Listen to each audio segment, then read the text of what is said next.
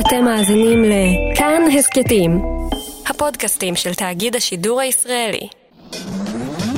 עכשיו, ספיישל של חצות. כאן 88.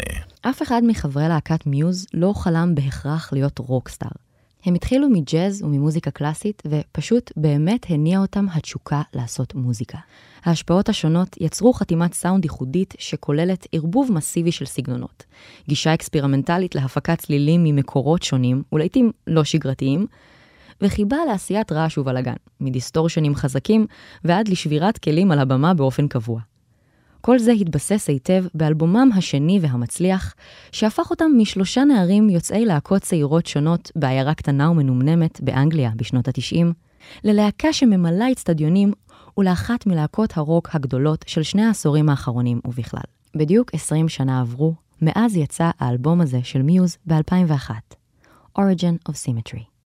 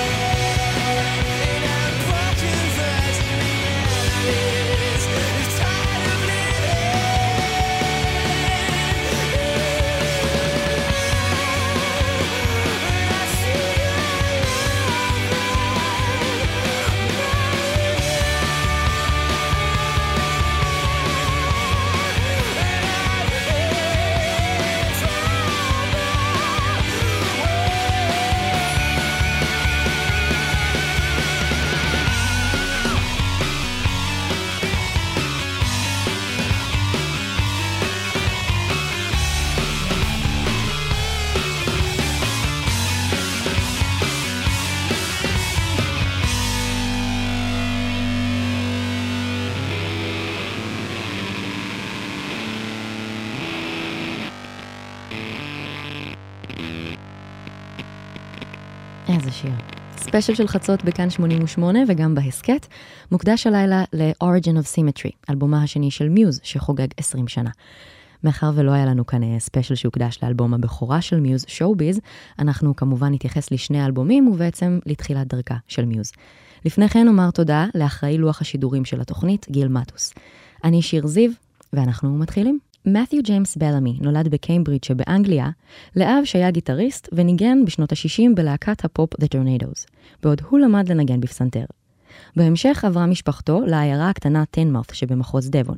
שם הוא פגש בדומיניק האווארד, דום, נער בערך בן גילו, שגם הוא עבר עם משפחתו לעיירה הקטנה, התחיל לנגן בתופים והקים להקה. בלמי, שניגן אז בגיטרה בלהקות שונות, הצטרף ללהקה של האווארד, שנקראה אז Carnage Mayhem, ואז שינתה את שמה ל Gothic Plague. בחדר המקביל לזה שבו הלהקה עשתה חזרות, נגנה להקה אחרת, Fixed Penalty. בלהקה הזאת ניגן כריסטופר טוני וולסטנהולם, קריס, שגם הוא נער שעבר עם משפחתו מיורקשיר לדבון. הוא למד לנגן בגיטרה ובהמשך בתופים, שהפכו לכלי העיקרי שלו באותה תקופה, והוא היה מתופף ושר קולות רקע באותה להקה. להקתם של מאט ודומיניק, Gothic Plague, החלה להתפרק, והשניים נותרו לבדם. הם חיפשו בסיס שישלים אותם, ורצו לצרף את קריס, שהם הכירו מהקולג' כמוזיקאי מוכשר ורציני. אבל הייתה בעיה אחת, הוא בכלל היה מתופף. אז הם שכנעו אותו לעבור לבאס, ולהצטרף אליהם ללהקה. למרבה המזל, קריס וולסטנהולם השתכנע, לקח שיעורי בס, והצטרף למאט בלמי ולדום האווארד, ויחד הם הפכו ללהקה חדשה, Rocket Baby Dolls, שהושפעה בעיקר מגראנג' וממוזיקה גותית. השנה הייתה 1994, והשלישייה החדשה נרשמה לתחרות להקות אזורית, The Battle of the Band, שהתקיימה באולם במרכז הספורט. הם לא ממש התייחסו לתחרות הזאת ברצינות, כלומר, הם לרגע לא חשבו שהם באמת הולכים לתחרות כדי לנצח. אז הם באו לעשות קצת בלאגן, שככל הנראה העיר את הסביבה הרדומה והביא משהו מרענן ואחר לגמרי. הם עלו לבמה באיפור כבד, ניגנו באגרסיביות, עשו רעש, ולקינוח גם ריסקו את הציוד על הבמה. מאט אמר לימים שהם נראו כמו קיור ונשמעו כמו רעש. ההופעה השנויה במחלוקת גררה תלונות מצד להקות אחרות ואנשים מסביב, אבל התשוקה המוזיקלית תפסה את השופטים, ולמרבה התדהמה, השלישייה ניצחה וקיבלה הכרה אזורית וסשן הקלטות באולפן. השוק ש Rocket Baby Dolls קיבלו גרם להם להבין שיש להם משהו ביד, משהו ששווה לפתח, והם בעיקר הבינו דבר חשוב ועוצמתי. מוזיקה היא עניין של רגש, והרגש שלהם בהחלט היה שם. אז הם החליטו להקדיש את עצמם ליצירה המוסיקלית המשותפת, ולקחת את עצמם ברצינות. ולדרך החדשה הזו, הם החליטו שהם גם צריכים שם חדש, קצר, קליט ומותגי. ורצוי גם כזה עם קונוטציה רוחנית או פילוסופית. אז Rocket Baby Dolls הפכו למיוז.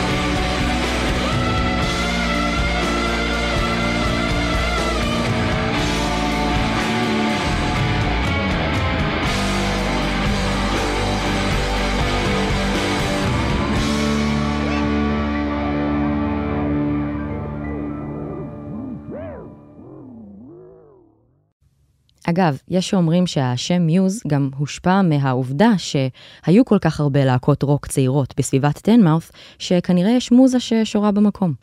בכל מקרה, המוזה של הלהקה החדשה והרצינית שלנו המשיכה לזרום, הם התחילו לצבור קהל וחומרים מקוריים, להקליט דמואים, ונכנסו לסצנה של הופעות בלונדון וערים אחרות.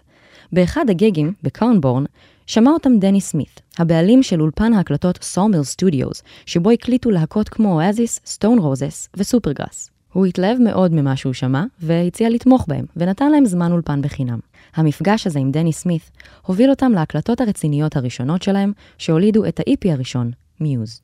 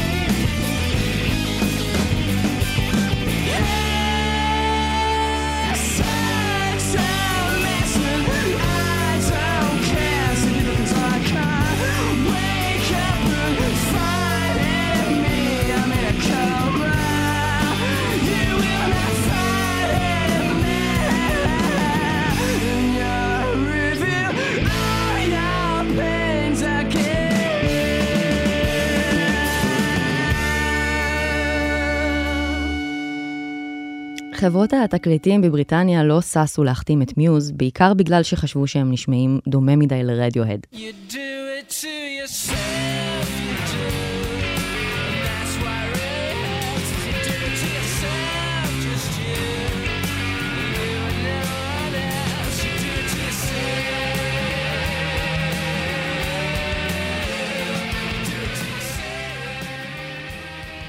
עוד נפרט על ההשוואה הזאת בהמשך.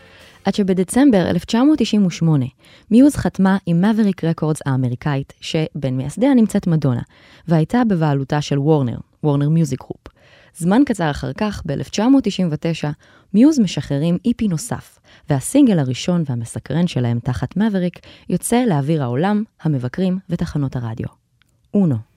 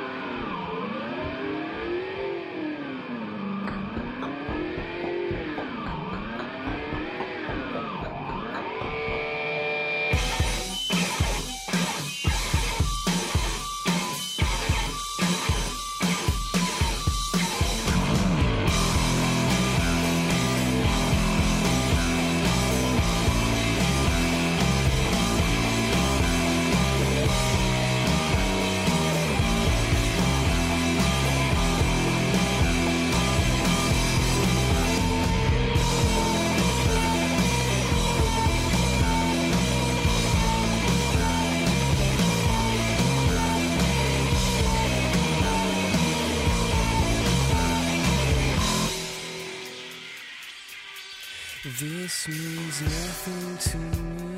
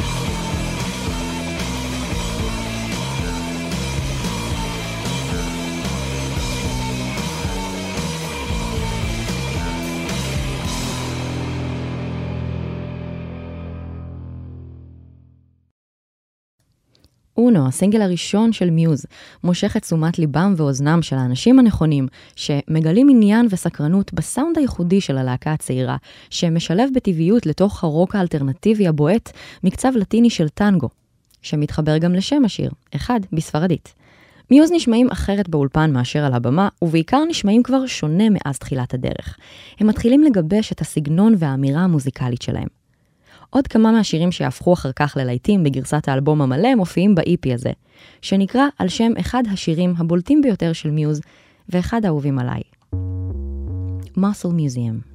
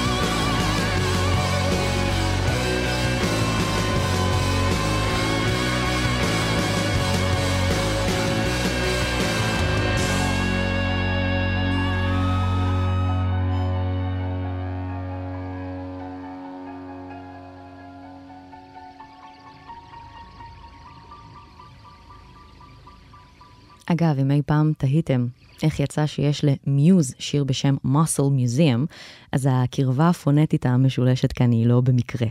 לפי הגרסה שהלהקה מסרה, ודווקא נשמעת הגיונית למדי, כשהם סיימו לכתוב את השיר הם לא כל כך ידעו איך לקרוא לו, אז הם פתחו את המילון במילה מיוז, ולקחו את המילה שהופיעה אחת לפניה במילון ואת המילה שהופיעה אחריה. וכך יצא Muscle Museum. רעיון. אז מיוז לא מבזבזים זמן ומיד מתחילים להקליט את אלבום הבכורה שלהם, שואו-ביז, שיוצא באוקטובר 1999. השיר הראשון שיוצא מאלבום מחדש מדבר על כך שהעולם הופך ליותר ויותר מבודד בגלל הטכנולוגיה. שכביכול הופכת את התקשורת לקלה יותר, אבל בעצם מצמצמת אותה, ואת הקשר האנושי בין בני אדם. אני מזכירה, השנה היא 1999.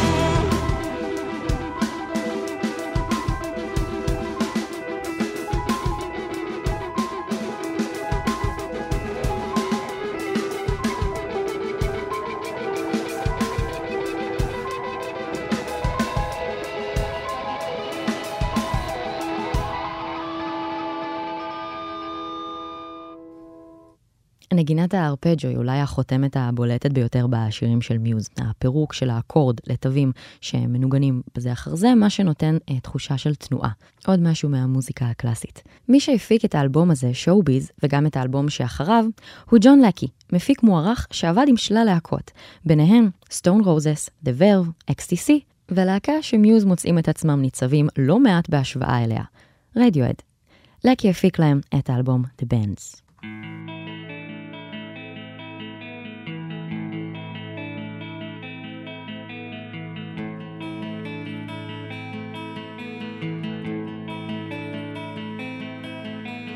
rows of houses are burned down on me. I can feel the hands touching me. All these things. All these things will one day swallow whole.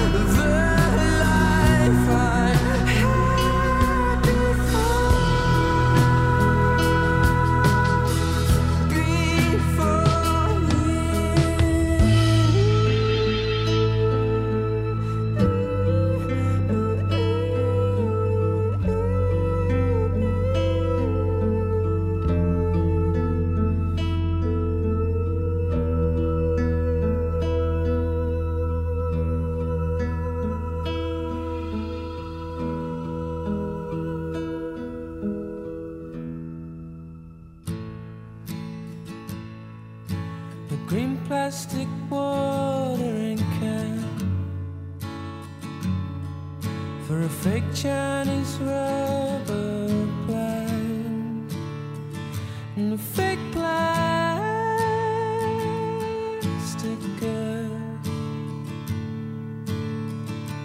אוקיי, אז אין צורך להמשיך לזגזג בין מיוז לרדיואד, הבנתם את הפואנטה. ההשוואה הזאת חזרה בביקורות שטענו שמיוז מנסים לחקות את רדיואד. עיקר הדמיון בין שתי הלהקות הוא כמובן, קודם כל, בקולו הגבוה ושירת הפלצט של מאט בלמי, שמזכירים את תום יורק, מה שנובע בין היתר מכך ששניהם הושפעו מג'ף בקלי. שתי הלהקות הבריטיות גם הושפעו מפרוגרסיב, וכמו רוב ההרכבים בשנות ה-90, הם התחילו כלהקות פוסט גראנג' ורוק אלטרנטיבי. וכאמור, הם עבדו עם אותו המפיק. מאט דווקא אמר פעם שלדעתו The Bends של רדיוהד ו-Nevermind של נירוונה הם שני אלבומי חובה, החשובים של העשור לדבריו. הוא דיבר על העשור של התשעים, ולימים האלבום הבא של מיוז, שאנחנו עוד מעט נגיע אליו, עתיד להיות אחד האלבומים החשובים של העשור שאחרי. העשור הראשון של תחילת המילניום, שנות האלפיים. אבל אנחנו עדיין בשואו-ביז.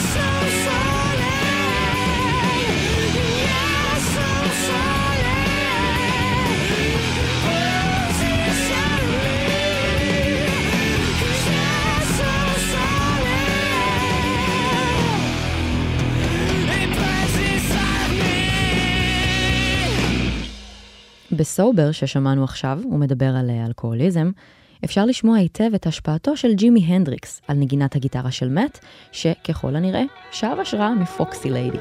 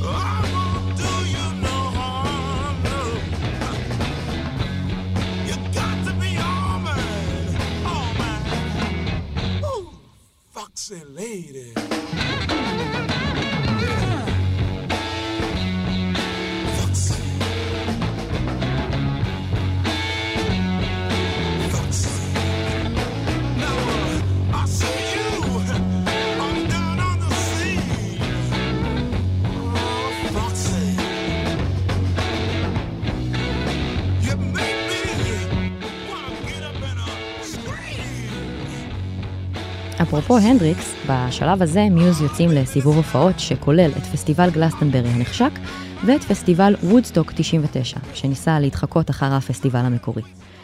ובעוד סיבוב ההופעות הזה בעיצומו, מיוז מתחילים לעבוד על אלבומם השני. למשימה גויס המפיק דיוויד בוטריל, שעבד עם טול, dEUS וקינג קרימזון. איתו הם החלו לבנות בעצם את השלד לאלבום במהלך ה tour. הוא הפיק את Plug In Baby האהוב, הלהיט המוביל של האלבום שפתח את התוכנית, את New Born, Bliss ו Darkshines. מיוז היא להקה של הופעות, וכדי לשמר את האנרגיה המתפרצת הזאת של הופעה חיה, השירים גם הוקלטו כמעט ב live ובכמה ימים. בהמשך, ההקלטות האלה עברו remastering ועריכות מחדש כדי שזה באמת יהיה מותאם להשתחרר באלבום וכדי שכולם יהיו מרוצים ממה שהם שומעים. בוטריל עוזב כדי לעבוד עם טול, והלהקה ממשיכה עם מי שהפיק את אלבומם הראשון, ג'ון לקי. וב-2001 יוצא האלבום Origin of Symmetry.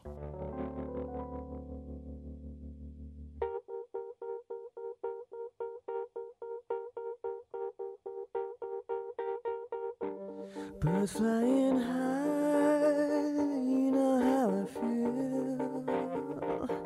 Sun in the sky,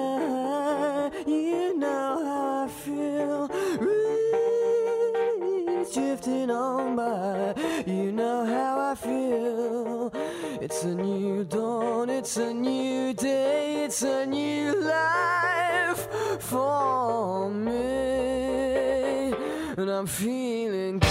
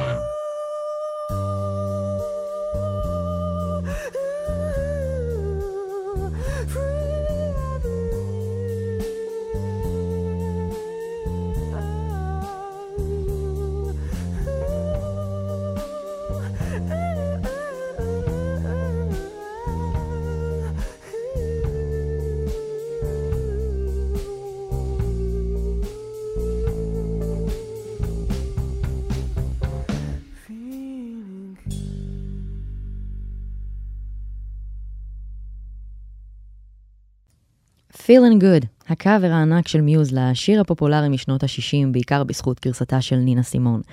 לגמרי נכלל ברשימת גרסאות הכיסוי הגדולות מכל הזמנים, והפך לשיר הזכור והמזוהה ביותר עם הלהקה, על אף שמיוז מלבדו לא עשו ולא עושים קאברים. השיר הזה כמעט לא נכנס לאלבום, Origin of Symmetry, אה, כמעט לא רצה לשלב שיר לא מקורי, ואפשר להבין אותו. הוא אומר, אה, כולנו היינו בלהקות קאברים בצעירותנו, ואנחנו רוצים לעשות את המוזיקה שלנו. אחת הסיבות לדבריו שהשיר כן נכנס בסוף, היא החברה שלו באותה תקופה שאהבה מאוד את נינה סימון ואת הגרסה. איזה מזל. אגב, בשיר הזה נעשה שימוש בפרסומת של נס קפה ללא אישורם של מיוז, שטענו שהשימוש המסחרי בשיר נוגד את האידיאולוגיה שלהם. והם כמובן פוצו בסכום כסף שאותו הם תרמו. שם האלבום, Origin of Symmetry, הגיע מספר של פרופסור לפיזיקה תאורטית מיצ'יו קאו, שנקרא Hyperspace. הוא מדבר על גיאומטריית היקום ועל איך הכל מאוזן בצורה נפלאה. מאט אמר שבמקום לדבר על מקור החיים, צריך לדבר על מקור הסימטריה שבהם. היות ויש המון יציבות בעולם, לדבריו, לגלות מאיפה היא באה יהיה כמו לגלות האם אלוהים קיים. כן, למעט יש חיבה לפילוסופיה רוחנית או לנושאים אה, מופשטים במובן כלשהו.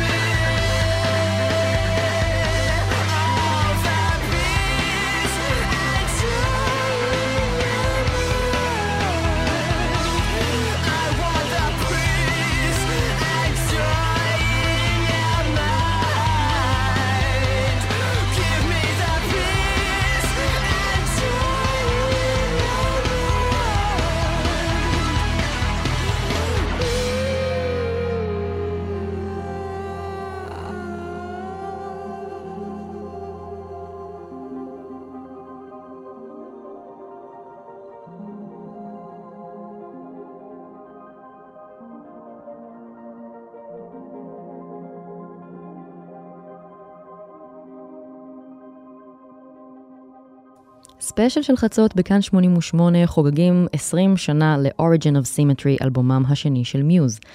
באלבום הזה מיוז כבר פחות הזכירו את רדיוהד. הוא יותר פרוגרסיבי, יותר הארד רוק וקצת יותר דארקי. ערבוב הסגנונות התעשר ונהיה בולט יותר, והסאונד של הלהקה התגבש. ספייס רוק ואלקטרוניקה, ארט רוק, רוק סימפוני ואופרה עם יותר פלצטים וקולות גבוהים, והשימוש התנועתי בארפג'ו, האקורדים המפורקים והסולמות העולים ויורדים, כמו ששמענו עכשיו ב Bliss, מלוטרון, וכמובן המוזיקה הקלאסית שמיד נגיע אליה.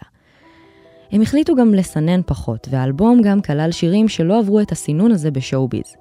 הפעם מיוז ימתחו את הגבול שלהם ויעצימו את האלמנטים המזוהים עם הסאונד שלהם עוד יותר.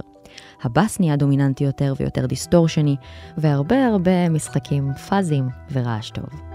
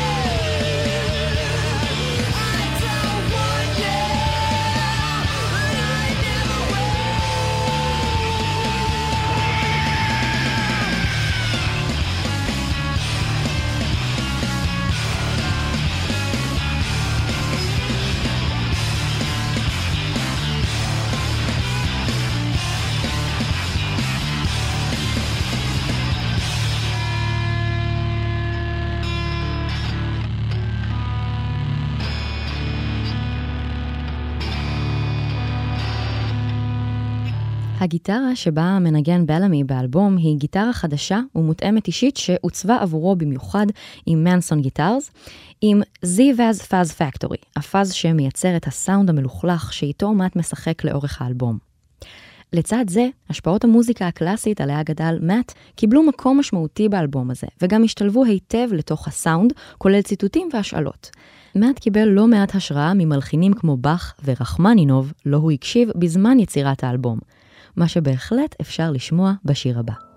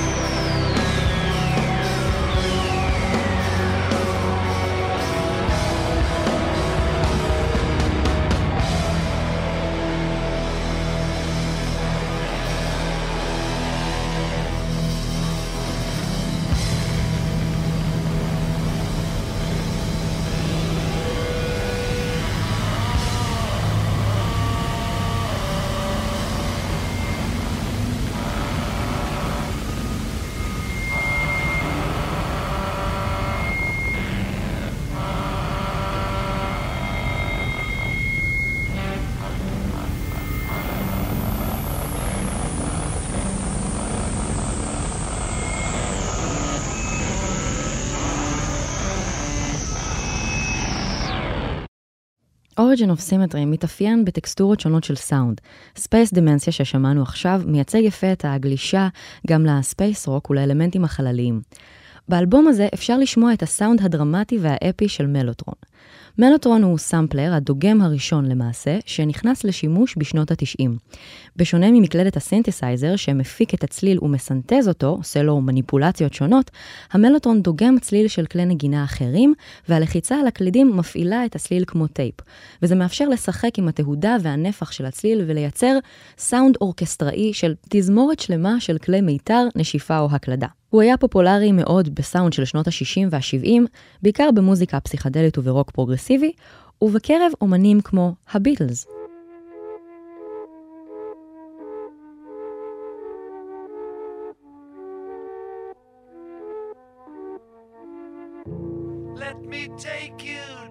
את זפלין שהרבו להשתמש בו,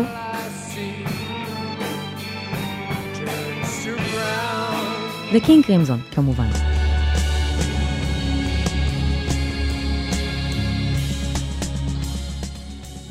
הוא יכול להעניק אפקט חללי.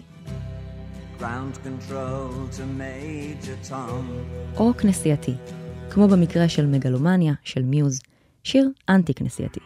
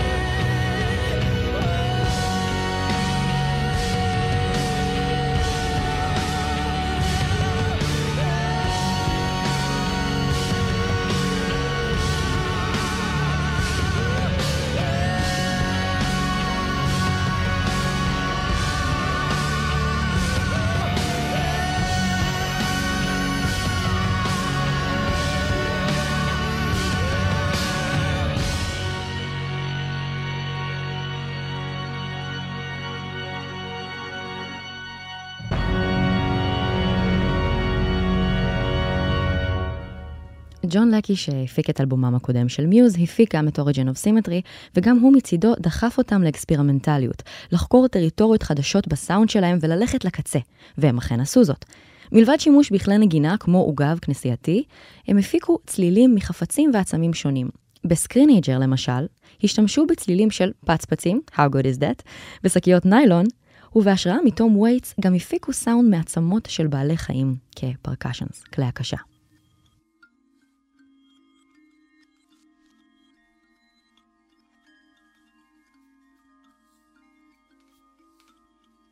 Música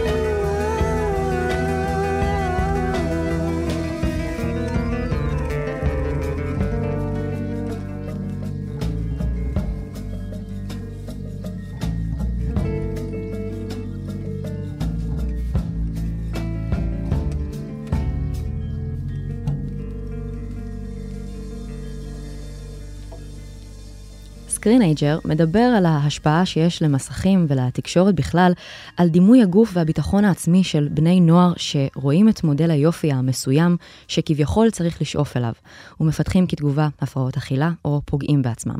ומפה גם השם Screenager, screen plus teenager. זה נושא מאוד חשוב וגדול שלמזלנו אפשר לומר שהתפתח מאז לא מעט. ספיישל של חצות בכאן 88, 20 שנה ל-Origin of Symmetry של מיוז. לכבוד חגיגות ה-20 לאלבום, מיוז מוציאים אה, מהדורה מיוחדת שלמעשה תשוחרר דיגיטלית ממש מחר, 18 ביוני, וביולי תצא בוויניל. Origin of Symmetry, XX Anniversary Remix. אם אתם מאזינים לנו אחרי השידור החי, כלומר בהסכת ספיישל של חצות או בשידור הנוסף, אז ייתכן שהאלבום השלם כבר יצא ואפשר להאזין לו. עכשיו, זה לא אלבום רמיקסים במובן המסורתי שאנחנו מכירים. המהדורה החדשה כוללת רמיקסים, רימאסטרים, רימג'נים, וגם העטיפה היא גרסה אלטרנטיבית אה, מעניינת לעטיפה המקורית. חברי הלהקה, יחד עם המפיק ריץ' קוסטי, חזרו אה, לבקר מחדש בחומרי האלבום המקורי. הם מספרים שהם גילו שהמיקסים המקוריים של השירים המצליחים באלבום, כמו Plug In Baby ו Bliss, היו טובים מאוד בעיניהם ובעצם היה קשה מאוד לשחק איתם מחדש ולשפר אותם. את הרצועות העמוקות יותר להגדרתם, הם הצליחו לפצח מחדש, להוציא החוצה ערוצים שכמעט לא נשמעו לפני כן, ולתת סאונד קצת שונה ופרשנות מוזיקלית אלטרנטיבית לחלק מהשירים.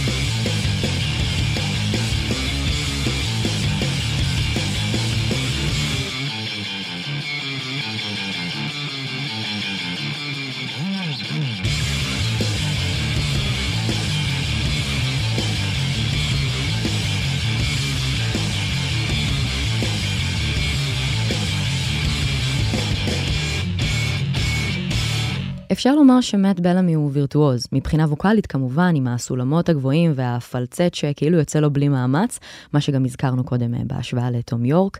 אה, וגם בתחום הגיטרה, בלמי עשה היסטוריה, כששבר שיא גינס בכמות הגיטרות שנשברו במהלך סיבוב הופעות אחד, אחרי שריסק 140 גיטרות בטור ב-2004. כן, אפשר לומר שזו מעין אה, סגירת מעגל או מוטיב חוזר, בהמשך למה שסיפרתי כאן בתחילת התוכנית, על תחילת דרכה של מיוז כשהם נקראו Rocket Baby Dolls והופיעו בתחרות הלהקות הצעירות, שם ריסקו במחאה את כל הציוד על הבמה וזכו. אם זה מעניין אתכם, אז אה, החברים אה, מגינס הודיעו ב-2019 שזו כבר לא קטגוריה שהם עוקבים אחריה. כלומר, ייתכן שמאז מישהו אחר שבר יותר מ-140 גיטרות במהלך סיבוב הופעות אחד. אבל מה זה משנה? עוד תואר של כבוד נניח לאוסף של בלמי, שכאמור התחיל מפסנתר ובכלל רצה ללמוד גם קלרינט. אז הנה משהו מאחת ההופעות באותה שנה בפסטיבל גלסטנברי 2004.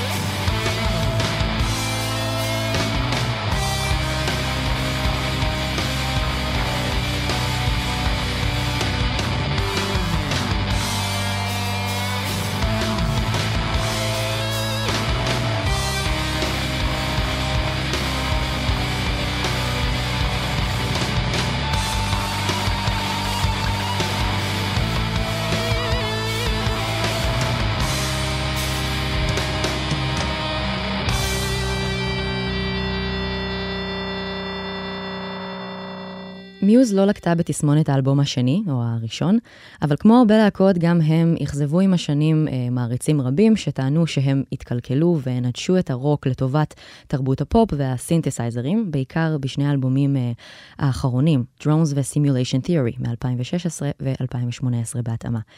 כמובן שבאמצע באו עוד כמה אלבומים משובחים מאוד, יש שיגידו אולי גם יותר מ-Origin of Symmetry, Absolution, Black Holes, ואחר כך גם אה, The Resistance ו-The Second Law. אבל הספיישל שלנו למעשה מסתיים כאן בנקודה הזאת.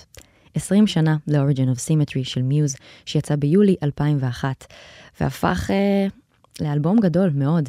וכמה מוזר זה לציין שני עשורים למשהו שיצא בשנות האלפיים, ואיך כולנו מרגישים זקנים עכשיו וכולי. אז אה, עד כאן ספיישל של חצות להלילה, אני שיר זיו, ולתוכנית הזאת ולכל שאר הספיישלים שלנו, תוכלו להאזין מתי שתרצו, בהסכת ספיישל של חצות, כאן 88. לילה טוב.